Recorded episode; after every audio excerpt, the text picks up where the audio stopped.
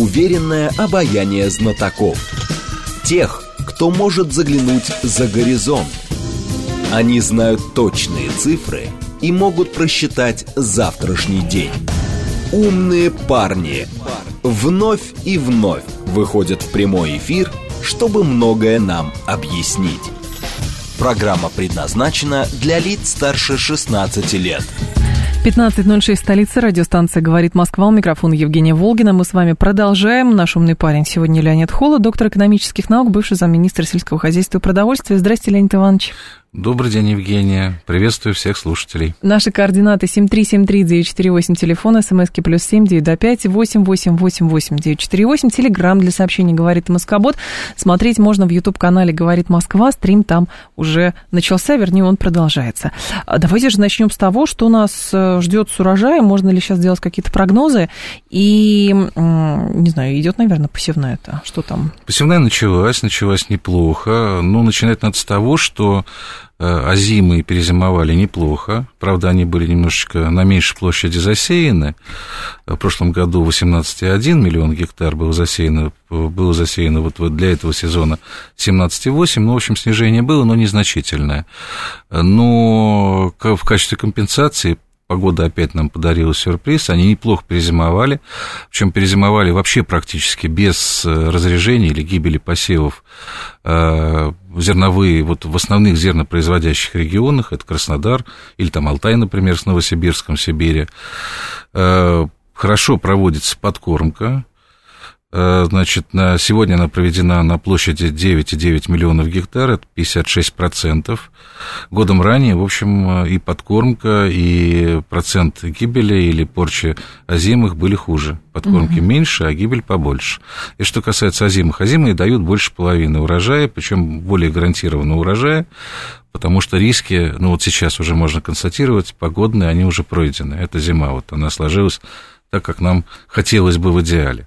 Что касается посевной, по предварительным данным, вот на сейчас посеяно на площади где-то один целых три десятых миллиона гектар. В прошлом году это, было, это был миллион гектар, в том числе зерновые на, посеяны на, на два целых семь десятых процента от планировавшихся площадей, а всего планировалось порядка там, тридцать миллионов гектар. Значит, в прошлом году это было значительно меньше. Угу. Это не восемьсот две тысячи гектар, как вот сейчас, а шестьсот тридцать семь. А пшеница яровой посеяна на площади двадцать шесть целых шесть десятых тысячи гектар из запланированных к севу тринадцать миллионов гектар. В прошлом году посев был вот на эту дату двенадцать тысяч гектар. То есть посевная идет с небольшим опережением графика, но вообще еще рано судить, потому что она только-только началась. Угу. Но время. А, теперь вопрос здесь любопытно, с учетом того, что международный трейдер Витерра, покидающий российский рынок вслед за американской Каргилл, планирует продать бизнес в России. Пока, правда, неизвестно, кто выступит покупателем бизнеса и инфраструктурных объектов. Сделка обсуждается, стороны готовятся там, насколько я понимаю, обращаться в комиссию правительства по иностранным инвестициям для одобрения. Возникает вопрос, почему уходит? И что это за процессы, и что мы с этого будем иметь или что потеряем. Потому что версий есть несколько, которые я видела. Это версия национа, значит, национализации этого сектора через уход иностранного бизнеса, а другая версия, что Каргилл и Витерра просто продают, будут продавать, может быть, свои доли каким-то иностранным посредникам и будут также торговать, но не будут светить свои имена, а в итоге мы будем терять просто на том, что это будут другие условия. Ну, почему они уходят с рынка, об этом можно только гадать. Это все где-то под покровом тайны. Но, может быть, они несколько были не готовы к проблемам, которые связаны сегодня вот с экспортом российских товаров, в том числе зерна. Может быть, из-за этого. Может быть, из-за того, что рынок в прошлом году лихорадил с повышениями цен, в этом году лихорадит с понижениями цен, им он показался нестабильным, но, в общем, в любом случае, при том, что, конечно, нам надо больше опираться на отечественных экспортеров, вот одномоментный уход с рынка продавцов, которые продавали где-то на четырнадцать процентов зерновых на мировом рынке, это не самая лучшая новость. Почему? Потому что они будут заменены, несомненно, у нас довольно-таки много торговцев зерновыми. Внутренних? Под, внутренних, угу. под, там, всего их там, под девяносто организаций, которые в тех или иных объемах продают зерно. но это компании, которые торговали на свободном рынке. Более того, они, собственно, сами этот рынок составляли со всеми вытекающими отсюда последствиями, понимаете? И они работали, как и все торговцы, на больших объемах. Вот на сегодняшнюю дату, вот из урожая текущего сезона, Витерра продала три с половиной миллиона тонн, Каргилл продал полтора миллиона тонн, и Луи Дрефус, который тоже заявил о желании mm-hmm. уходить, пока предварительно, где-то семьсот восемьдесят тысяч. На общую величину пять восемьсот где-то, пять миллионов восемьсот тысяч тонн. Это тринадцать процентов от того, что на сегодняшний день реализовано экспортированного российского зерна. Но это большая величина для того, чтобы рынок начал потряхивать, если вдруг они сворачивают свои операции. Даже более того, на прошлой неделе мировой рынок, который был в тренде на падение цены на зерновые, изменил свое движение, и цены выросли даже на полтора процента вот на слухах о том, что эти три компании собираются покинуть российские, российские пределы. Значит, потом они заверили в том, что уход будет не одномоментный, он будет после того, как выполнены, во-первых, текущие контракты, удовлетворены там их покупатели и т.д. и т.п. То есть они будут уходить постепенно, но они, тем не менее, будут уходить. Пока так. Вот, то есть заменить их можно, но нужно сразу оговориться. Зерновая торговля на мировом рынке – это довольно-таки большое фондирование. Значит, если мы понимаем, что у нас цена зерновых, она нам не нравится, она не очень высокая, но где-то двести шестьдесят - двести семьдесят долларов за тонну, то почти шесть миллионов тонн – это ну, существенная да. величина, и э, они пользуются фондированием кредитным. Кредиты у них недорого стоят, для наших они подороже, если мы кредитуемся здесь, внутри угу. страны. Вот, это первый момент, то есть зерно просто будет в более зажатых ценовых рамках, которые будут поставляться внутренними продавцами, это раз. А во-вторых, они же все имеют целый, целый огромный пакет э, договоров с производителями, торговцами, теми, кто аккумулирует зерно для внешних поставок. Логистами. С логистикой. И самое главное, с покупателями. Значит, вот эти три компании, это те компании, которые по прямым контрактам между, допустим, Российской Федерацией или э, нашим агросектором и, например, там, Египтом как государством, Турцией как государственной компанией, угу. они не работают. Они работают на открытом рынке. Понятно. То есть это еще и опыт, это еще и целый набор покупателей. Вот этому всему нужно учиться. То есть, словом, они могут быть заменены, но для этого потребуется время и деньги. Но это вряд ли вызовет серьезный перебой с поставками зерна. Ведь в конце концов, ну, у российских игроков сейчас, наверное, хватит там сил, желания просто выступить как раз инициаторами того, чтобы перекупить эти доли. И, соответственно, зерновой флот, по-моему, у нас строится. Ну, еще строится, но это, это тоже время и деньги. Это время, согласна. А текущая ситуация, она вот такая локальная текущая ситуация, вот и сегодня это нужно решать. Сегодня. Вот поэтому мне кажется, что вот эта ситуация, она нуждается в разборе более-менее серьезном и в поддержке крупнейших игроков, которые могли бы прийти на смену компаниям, если они будут уходить. Но они вот не одномоментно, сколько будет продолжаться этот уход, ну, посмотрим. Но ими рынок монополизирован теми компаниями, которые вы перечислили? В России нет. А мировой, ну да, там не так много операторов крупных. Он не то что монополизирован, ни одна страна, которая наблюдает за монопольной ситуацией, не констатирует, что там сложилась монополия Каргилла или, или Витерра. Э, не Витерра, а... Бенкура или да. Дрейфуса или Бунги. Никто не констатирует, что есть монополия, но это все очень крупные игроки, которые так или иначе влияют на состояние мирового рынка. Их не так много. С другой стороны, торговать теперь как раз через двусторонние контракты. Ведь мы же говорили, что обязуемся сейчас, дабы демонстрировать свою там, адекватность и так далее, и значит, активность в защите третьих стран от голода. Возим зерно там, конкретно в Египет или конкретно там в какие-то, там, в Эфиопию или еще куда-то, ну, теоретически создать в этих странах каких-то операторов и заниматься... Это время, конечно, но сделать это можно. Но все это делается, посмотрите, вот среди крупнейших наших покупателей зерновых, угу. это Турция номер один, Египет, Иран, Казахстан, Саудовская Аравия, Пакистан, Алжир, Ливия, Судан, Бангладеш и Азербайджан. Это те, которые приобретают российское зерно вот в текущем сезоне, да. более миллиона тонн приобрели уже на сегодняшнюю дату зерно этого сезона. Они все приобрели больше, чем в прошлом сезоне. И больше, чем в позапрошлом сезоне. Кроме Ирана, ну, там, видимо, просто график поставок как-то там был смещен. То есть они покупают больше и без того. Ну, только у нас и урожай больше. Урожай чем больше. Сильно больше. Ага. А большой урожай – это большая радость, когда его собирают, но это потом большая головная боль, когда его нужно распродавать, потому что он на рынке висит, и воздуха не озонирует. А, у нас есть хранилище достаточно, и не получается ли, что в мире наметился как раз тренд, попытка ну, сделать российское зерно токсичным, то есть заодно переделать рынок, а, и, соответственно, в качестве экономической какой-то выгоды и бизнес-схемы, а с другой стороны, вот как с нефтью? Я не Нет думаю. Такого. Дело все в том, что нефть – продукт так или иначе заменимый, и, во всяком случае, возможности производства нефти и газа в мире больше, чем потребности. Uh-huh. Они потенциальные могут быть, это надо развивать, но, тем не менее, это так. С едой, вообще, с зерном, в частности, ситуация немножко другая. Население планеты быстро растет, сельское хозяйство тоже растет, но медленнее, чем хотелось бы. То есть там на рынке складывается и сложился, он ощущается всегда легкий дефицит. Отчего цены, в общем, сложились на том уровне, который не всегда доступен, как раз то, что мы говорили в прошлый раз, да. многим беднейшим странам. Потому что если а мы зерна... бесплатно поставляем же. Бесплатно нет, за это тоже кто-то платит. Если uh-huh. у нас государство позволяет купить у товаропроизводителя, они же не благотворительностью занимают, то есть у них это куплено и потом поставлено. Понятно. И благотворительные организации, которые помогают некоторым странам, они тоже собирают от спонсоров деньги, покупают и поставляют.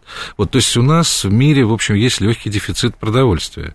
И, к сожалению, возможности интенсивного развития, в общем, на сегодняшний день не хватает. Они отстают, во всяком случае, в росте от роста населения. Российская Федерация... имеет самый большой агропроизводственный потенциал и огромные запасы неиспользуемых земель, да и плюс ко всему еще и огромные запасы для интенсивного развития. Значит, то есть мы можем нарастить производство, и наше зерно нужно мировому рынку. Угу. Поэтому загнобить страну, которая поставляет абсолютно необходимый и исключительно социально чувствительный продукт на мировой рынок, отсутствие которого просто приведет к катастрофам, локальным и нелокальным тоже, вряд ли кто-то на это решится. Вот поэтому мешать экспорту российскому напрямую вряд ли кто-то станет.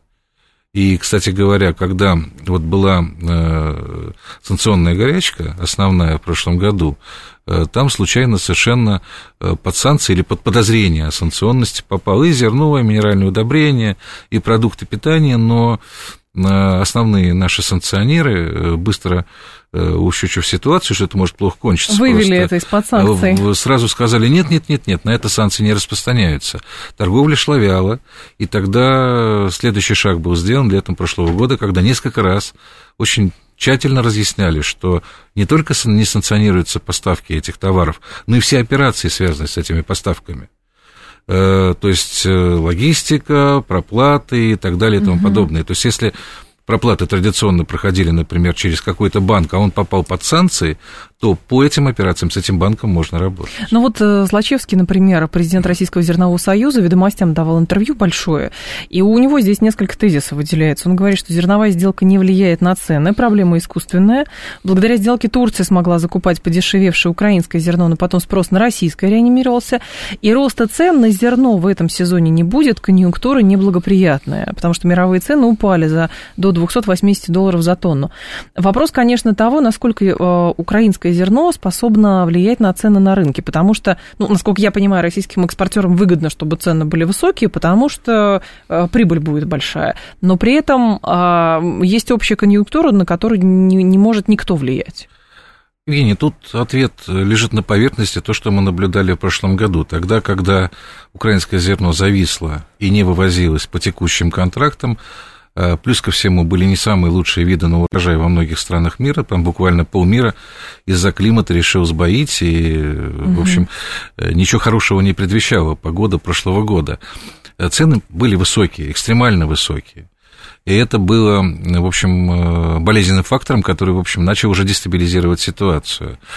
Почему ООН и продовольственная организация ООН били в набат все время и говорили, что нужно начать вывоз этого самого зависшего зерна, это было ни много ни мало, там, по двадцать пять миллионов тонн, споры до сих пор сколько там было, ну, сумма, объем внушительный. Так. А мировой рынок перераспределения пшеницы, например, он не такой большой. При объемах мирового производства там под девятьсот, что ли, я не помню точно, миллионов тонн, в общем, вот рынок свободного перераспределения не превышает ста восьмидесяти миллионов тонн. Угу. Почему? Потому что, возьмем Китай, он самый большой производитель сельхозпродукции в мире.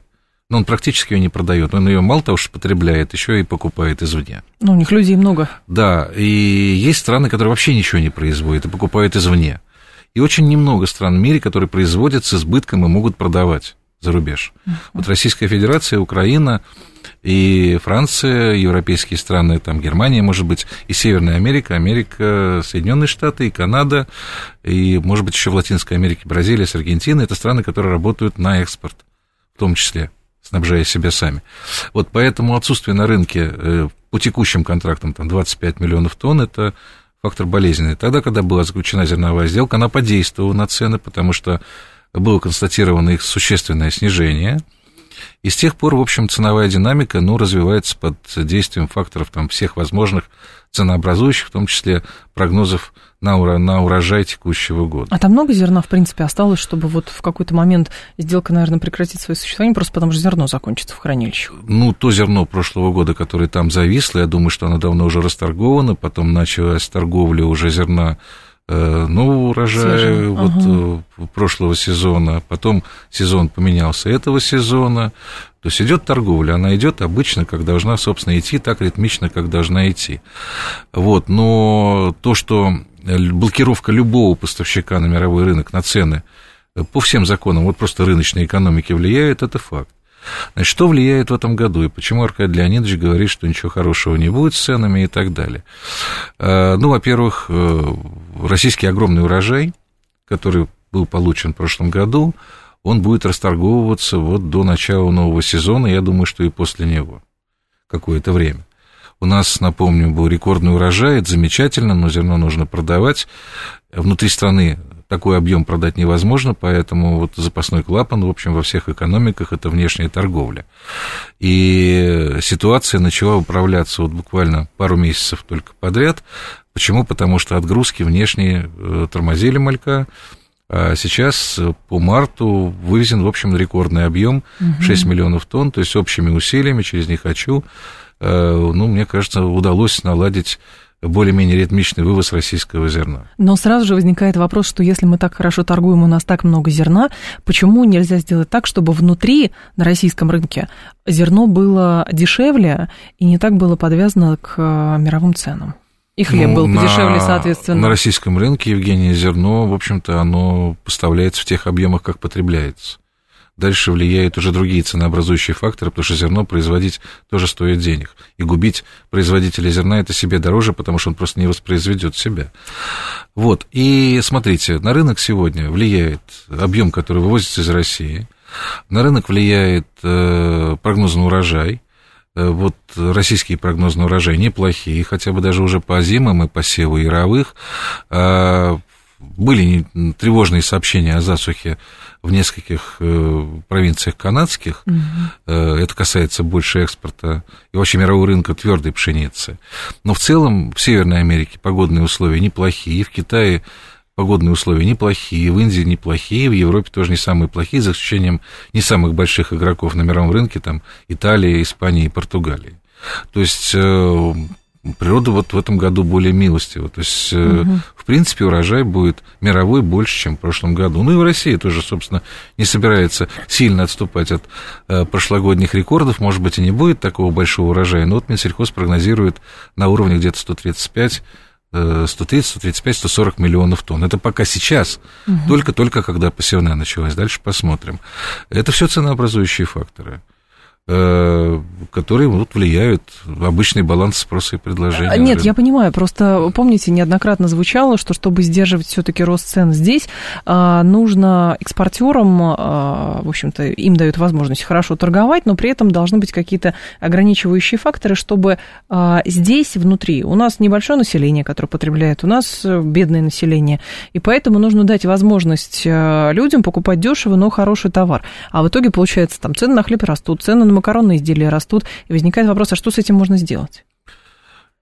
Тогда, когда у вас не самый большой урожай, да, и огромный, огромный вылаз, и великолепная внешняя конъюнктура, которая лучше, чем внутренняя в сто раз, у вас есть опасность перевывоза. Угу. И с этой опасностью боролись последние годы.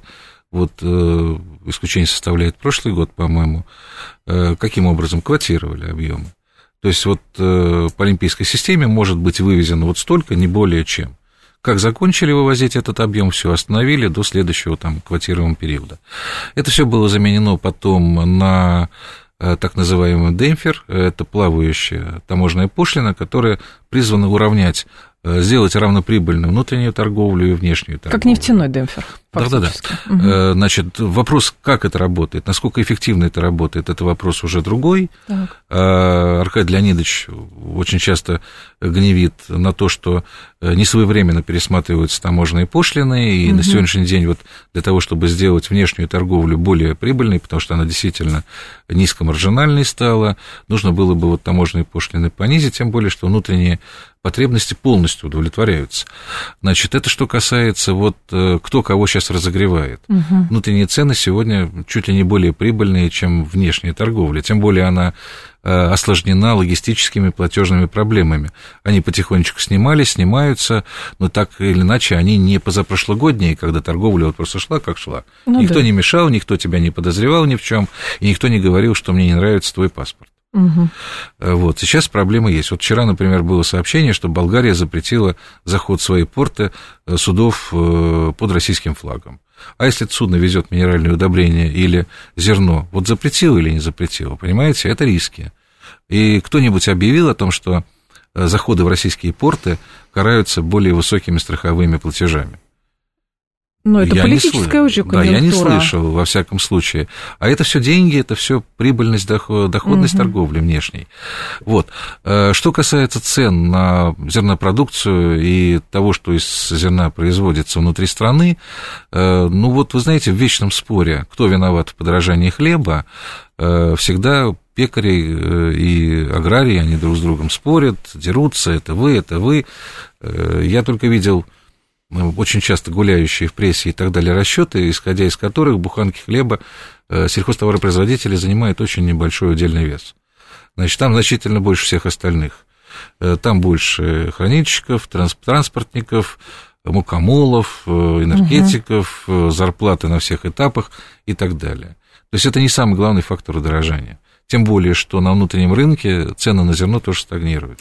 Здесь по поводу удобрений вы сказали, я вспомнила, что было заявление МИДов вчера, по-моему, что две новые партии российских удобрений вскоре будут отправлены в нуждающиеся страны. Все-таки отправка удобрений в нуждающиеся страны, как и отправка зерна, это политический жест или а, еще экономический жест, потому что, отправляя туда зерно или удобрения, мы еще получаем возможности как раз а, брать этот рынок? Ну, даже и второй кейс, это тоже политический жест. Да? Ну, конечно, если вы что-то делаете авансом для того, чтобы потом глобально взять рынок, это чистейшая политика. Я думаю, политически, я думаю, политически. Тут надо иметь в виду очень простую вещь. Российская Федерация не самый большой в мире производитель минеральных удобрений. Самый большой в мире производитель минеральных удобрений, не удивляйтесь, это Бразилия, угу. за ним следует Индия, ну и, конечно, среди очень крупных, как всегда, Китай. Значит, но большинство стран самых больших производителей, его же, их же и потребляют. Но Российская Федерация самый большой экспортер минеральных удобрений, поставщик на мировой рынок с долей, между прочим, четырнадцать целых шесть десятых процента. То есть, с этой точки зрения, она критический поставщик, который не может быть изгнан mm-hmm. с мирового рынка. А проблемы те же самые, как с зерном, возникают в процессе торговли, тем более по минеральным удобрениям. давление санкционное немножко даже позже было смягчено, и я так понимаю, что для того, чтобы рынок раскачать, помимо политического решения, вот эти объемы были направлены. Леонид Холод с нами, доктор экономических наук, профессор, бывший замминистра сельского хозяйства и продовольствия. Новости, и мы продолжим. Уверенное обаяние знатоков. Тех, кто может заглянуть за горизонт. Они знают точные цифры и могут просчитать завтрашний день. Умные парни. пятнадцать тридцать шесть, столица, радиостанция «Говорит Москва», девяносто четыре и восемь, микрофон Евгения Волгина. Продолжаем. Леонид Холод с нами, доктор экономических наук и профессор. Все про еду и про то, чтобы еда росла. То есть про удобрения, про зерно, про все говорим и про цены в том числе. Про удобрения тезис, да, вы хотели свой да, так закончить. Вот, так вот, при том, что Россия является критически важным поставщиком, так же, как и с зерновыми на мировой рынок минеральных удобрений, этот жест, он политически значимый даже с точки зрения символизма. Это из цикла, понимаете, что еду давать или рыбу давать, лучше удочку дать. То есть были поставлены минеральные удобрения для того, чтобы они были использованы в беднейшей стране в какой-то или в нескольких странах, и получен какой-то урожай, который будет там спокойно потреблен. Может быть, кстати говоря, это с точки зрения благотворительности и более разумный подход. И тогда можно было бы не сильно задействовать способы интенсификации, уже совершенно безумные, которые вот весь мир уже голову сломал и думает, что бы еще придумать, чтобы увеличить урожайность. Угу. Чтобы, и тогда будет понижена цена или хотя бы будет адекватная цена в той стране, где производится эта сельхозпродукция, потому что там же удельные затраты, не считая бесплатных удобрений, на обработку почвы, на зарплату и так далее, они же соответствуют тем затратам и расходам, которые в этих странах приняты. Может быть, это разумный путь, кстати говоря, да. накормить эти самые бедные страны. Поэтому с точки зрения перспективности, мне кажется, что это хороший, красивый политический жест. Но с учетом того, что у нас форумы со, со странами Африки проводятся, у нас там регулярно какие-то делегации туда приходят, я думаю, что продовольственная безопасность как раз-таки это один из ключевых сейчас вопросов, за счет которых Российская Федерация сможет еще политические очки дополнительно в третьих странах заиметь. Ну да, а минеральное удобрение – это тот промышленный продукт, который угу. напрямую вот входит в понятие продовольственной безопасности. безопасности. Но, возвращаясь к внутренним ценам, нужны ли какие-то механизмы, которые определяли бы оптимальную цену на, цену на хлеб и, соответственно, на вот эти базовые продукты, чтобы защитить их от манипуляций на рынке? Ну, смотрите, вот мы говорили о том, что емкость внутреннего рынка должна быть полностью обеспечена нашим производством того, что мы производим, в данном случае зерновых. Это происходит, там, за исключением кусочка риса и кусочка, может быть, сои, да, по зерновым мы закрываем мы сами свои потребности, при этом нужно создать баланс между внешней торговлей и внутренней, чтобы цены внешние не разгоняли внутренние. Сейчас внешние цены депрессированы, внутренние не слишком высоки, но тут есть один очень важный момент, в том числе это и входит в понятие вот демпферного механизма. Понимаете, конечно, все потребители в Российской Федерации заинтересованы в понижении цены на главный потребляемый сельхозпродукт, на зерно, угу. потому что оно же не только в хлеб идет, оно идет на корм скоту, это мясо и молоко, и масло, идет как сырье для производства и химической продукции, и пищевой продукции, то есть миллион направлений использования. Все в этом заинтересованы, чтобы как можно дешевле купить товар. Но сельхозтоваропроизводители, конечно, заинтересованы в максимизации прибыли. Но их максимизация прибыли, она же нужна кому-то для, из любви к искусству, а кому-то для того, чтобы воспроизвестись. И я вас уверяю, что и та категория, и вторая категория, то есть и потребители, и производители, все заинтересованы в том, чтобы производство не схлопнулось, поэтому какой-то уровень цен должен быть обеспечен. Значит, да, эти цены сегодня по расходам, у нас есть инфляция, у нас дорожает все и вся, что потребляется селом, и так далее, да, могут, могут быть высокие с учетом той производительности труда, которая сложилась там, у пекарей, у mm-hmm. мукомольщиков, у производителей там лизина или еще чего-нибудь, или водки, в конце концов.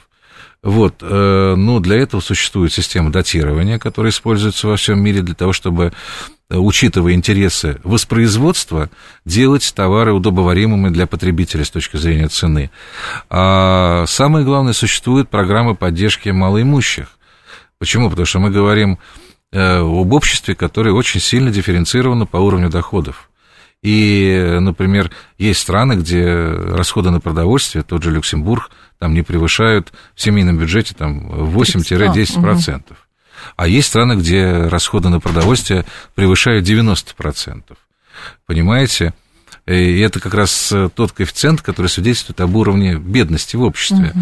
Понятно, что во втором, во втором типе стран нужно что-то делать для того, чтобы самые бедные могли покупать провизию в тех объемах, как они могли, не по общим ценам, так. а по ценам, которые для них приемлемы. Угу. Может быть, пойти этим путем?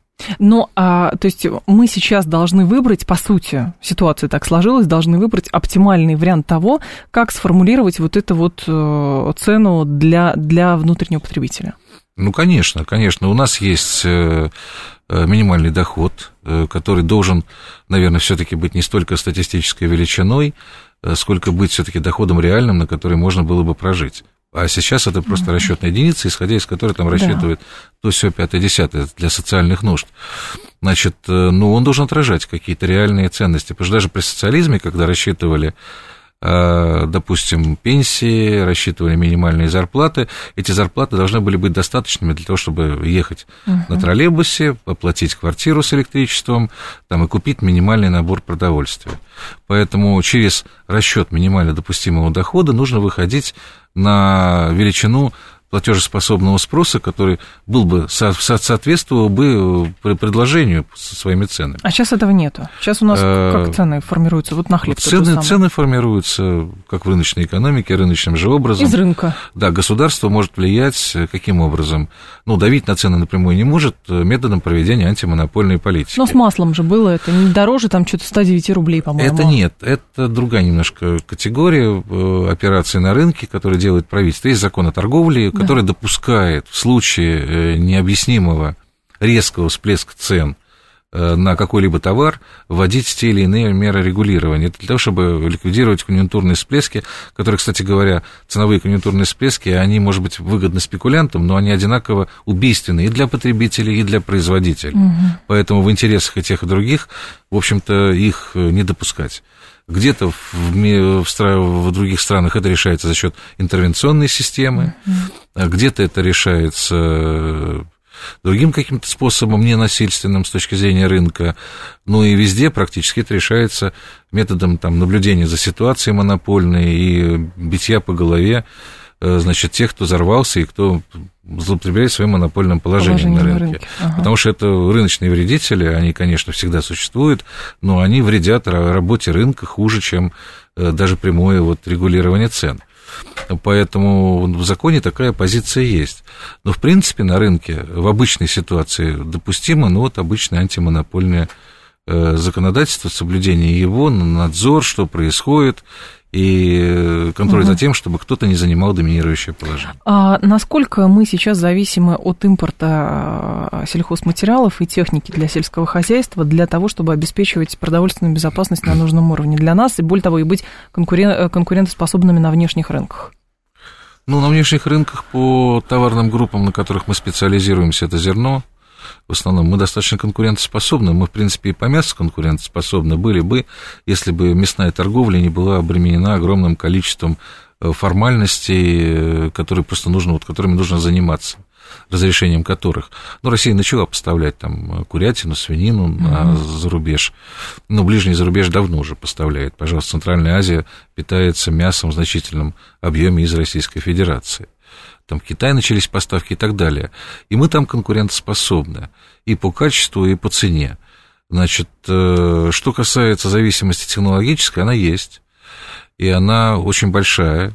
И, к сожалению, в доктрине продовольственной безопасности она никак не кодифицируется как угроза продовольственной безопасности. Там есть конкретные продуктовые группы, которые угу. должны производиться там внутри страны. То есть есть показатели продовольственной независимости, сколько процентов считается обеспечивающими продовольственную независимость для Российской Федерации. Там где-то восемьдесят пять процентов чего-то, где-то там девяносто процентов чего-то из того, что, конечно, мы производим. Но по количеству поставляемых там семян, техники и так далее, таких показателей пока нет, и это надо вносить туда изменения. Значит, что касается зависимости текущей, то по семенам, например, по генетическим материалам, по посадочным материалам я бы оценил бы ее как критическую. Вот смотрите, значит, в двадцать втором году доля отечественных семян сои сорок три процента, кукурузы сорок два процента, рапса тридцать один процент, подсолнечных двадцать три процента, картошки отечественных семян шесть целых семь десятых процента, то есть, соответственно, девяносто три целых три десятых процента импортные. Угу. Сахарной свеклы отечественных семян один целых восемь десятых процента, все остальное импортное. Доля в зерновых там получше, тридцать процентов только импортных, семьдесят процентов российские. При производстве яиц используется, значит, девять кроссов всего, из которых только два отечественной селекции. Остальные иностранные. Остальные иностранные. То есть они постоянно нуждаются в поставках генетического материала для того, чтобы поддерживать производство. А в животноводстве по генетическому материалу зависимость, то есть от семени, от племенных продуктов, ну и в том числе от поставки живого молодняка племенного от восьмидесяти до ста процентов. Причем вот до прошлого года поставки биоматериалов угу. из-за рубежа увеличивались и увеличивались. Это критическая зависимость, которая, конечно, не красит нас как, как организаторов вот полноценного, суверенного и так далее сельскохозяйственного производства. Поэтому совершенно очевидно, что государство... Ну, нам просто предстоит развивать эту сферу. Угу. Она начиная, была... наверное, с, еще с институтов. Мне кажется. Ну да, да, конечно, конечно. При социализме система была, она работала. Потом в процессе рыночных реформ, ну и обычной конкуренции, потому что, ну, нужно отдать должное, что некоторые семена импортной селекции или там некоторые биоматериалы для животноводства импортной, импортной разработки, они более эффективные. Значит, ну и поставки там, где надо, тебя подкредитуют, угу. условия дадут и так далее. Ну, в общем, это звено, которое было между большой наукой и обычным товарным хозяйством, подразрушилось. Это были э, племенные репродукторы, которые делали из суперплеменного поголовья угу. или суперэлиты товарный материал, соответственно, посадочный для животных или посадочные для растений, и там товарные хозяйства обычные покупали. Вот это звено исчезло. Его надо создавать заново. Долго?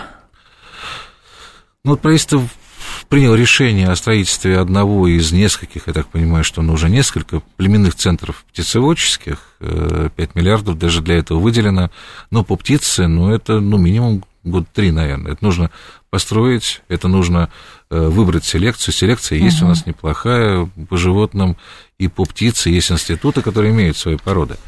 Потом... А межведомственное, прошу прощения, межведомственное вот это взаимодействие, насколько оно хорошо налажено, чтобы э, этот процесс был запущен, оперативно запущен? Потому что, ну, это вопрос действительно национальной продовольственной безопасности. Вот тут была новость. Минэк выступил против новых правил локализации семян, увидев в них избыточную нагрузку на бизнес. А Минсельхоз разработал проект постановления, в котором предложил сделать обязательными следующие критерии локализации сорта или гибрида. Это же, ну, демонстрация какая-то, что одно ведомство не может понять другое, или у всех цели разные? Тут я бы согласился бы больше с Министерством экономики. Смотрите, угу. Минсельхоз в последнее время неоднократно заявлял о том, что нужно избавиться от семян, которые поступают из недружественных стран. Так. Замечательная, хорошая идея, хорошая цель. Правда, компании, которые поставляют, они же рыночные субъекты, может быть, они вполне дружественные, даже если они из недружественной страны. страны. Они поставляют семена и поставляют, и поставляют. Но э, я говорю, что да, такую зависимость нужно ликвидировать, безусловно. Это просто даже вот наша национальная гордость не а позволяет мириться с тем, что есть. Это же позор. Значит, но для этого же нужно предпринять, а, усилия, и, б, нужно время. То есть, если мы с завтрашнего дня скажем, что все, господа, все импортные поставщики с рынка вон, сахарную свеклу, значит, только российскую сеять можно, то, ну, мы не столкнемся ли с ситуацией очень простой. Если одна целая восемь десятых на рынке отечественных семян, это же не только означает, что рынок предпочитает импортные семена, это еще означает, что российских-то... Нету физически. Их физически просто нету. То есть их где-то надо взять. То же самое касаемо картошки там, и других растений, понимаете? То есть их надо произвести. Поэтому совершенно очевидно, что отход от импортных поставок семенного, племенного, посадочного материалов, это займет время, и нужны деньги, и нужна помощь, и нужна организация. То есть для того, чтобы сахарные свеклы, семена нарастить в товарных количествах, нужно создать хозяйство, угу. посеять супер-супер-супер-супер элиту, потом произвести элиту, потом начинать ее уже тиражировать, тиражировать, тиражировать, потому что там нужны сотни тысяч тонн, на самом деле, этих семян, их еще надо произвести. Это первый момент. А Минсельхоз говорит, вот в данном случае то, что мы обсуждаем, mm-hmm. то, что Минэкономики раскритиковал, что хорошо, пусть они работают, но они должны локализовать производство. Ну, это правильное решение, пусть локализуют производство, то есть они создадут свои предприятия, если они где-то производили на делянках западных или восточных, и сделают ту же самую процедуру, вот какая нужна с российскими семенами. Значит, и начинает говорить, что вот тут надо делать так-то, так-то, так-то. Ну, а если их это не устроит, они уйдут с рынка. Это же риск. Конечно. Мы можем их вытеснить с рынка, но для этого нужно будет время. А что? Мы не можем рисковать производством в целом секторе, картофелеводство или свекловодство и так далее. У нас только борщевик хорошо растет отечественный, простите. Он сам семенит. Вот, поэтому, понимаете, ну, очевидно, они, наверное, с избыточными признали эти требования. И у меня еще второй вопрос. Если мы говорим, что вы, господа импортные селекционеры там, или генетики, должны здесь локализовать производство, то, извините, по последовательности шагов и по длительности процесса это примерно то же самое, что создать собственное производство. Может быть, в это время вот собственное деньги и энергию ага. запустить на то, чтобы создать селекционные центры растениеводческие, генетические центры животноводческие. Это примерно то же самое время. С учетом того, странно на самом деле получается, вот даже если возвращаться к нашей первой теме по уход импортных компаний, которые Витерра, там, Глинкор, которые, Каргилл, прошу прощения, которые занимались экспортом наших зерновых, вот, если почитать описание компаний, они занимаются производством, переработкой, транспортировкой, то есть это прям вещь в себе. А как на нашу любую сферу посмотреть? Это импортное, это импортное, только на российской земле хорошо растет, и все. А контейнеры импортные, зерновозы импортные, логистика импортная, страховщики импортные, а мощностей здесь нету, чтобы глубокой переработкой заниматься. Но это же для современного, мне кажется, продовольственного мира не так безопасно. Ну, мы же именно об этом и говорим, что, да, допустим, у нас колоссальное производство зерновых или производство других видов сельхозпродукции. Сахар, например, весь отечественный. Да. Но семена-то не отечественные у сахарной свеклы.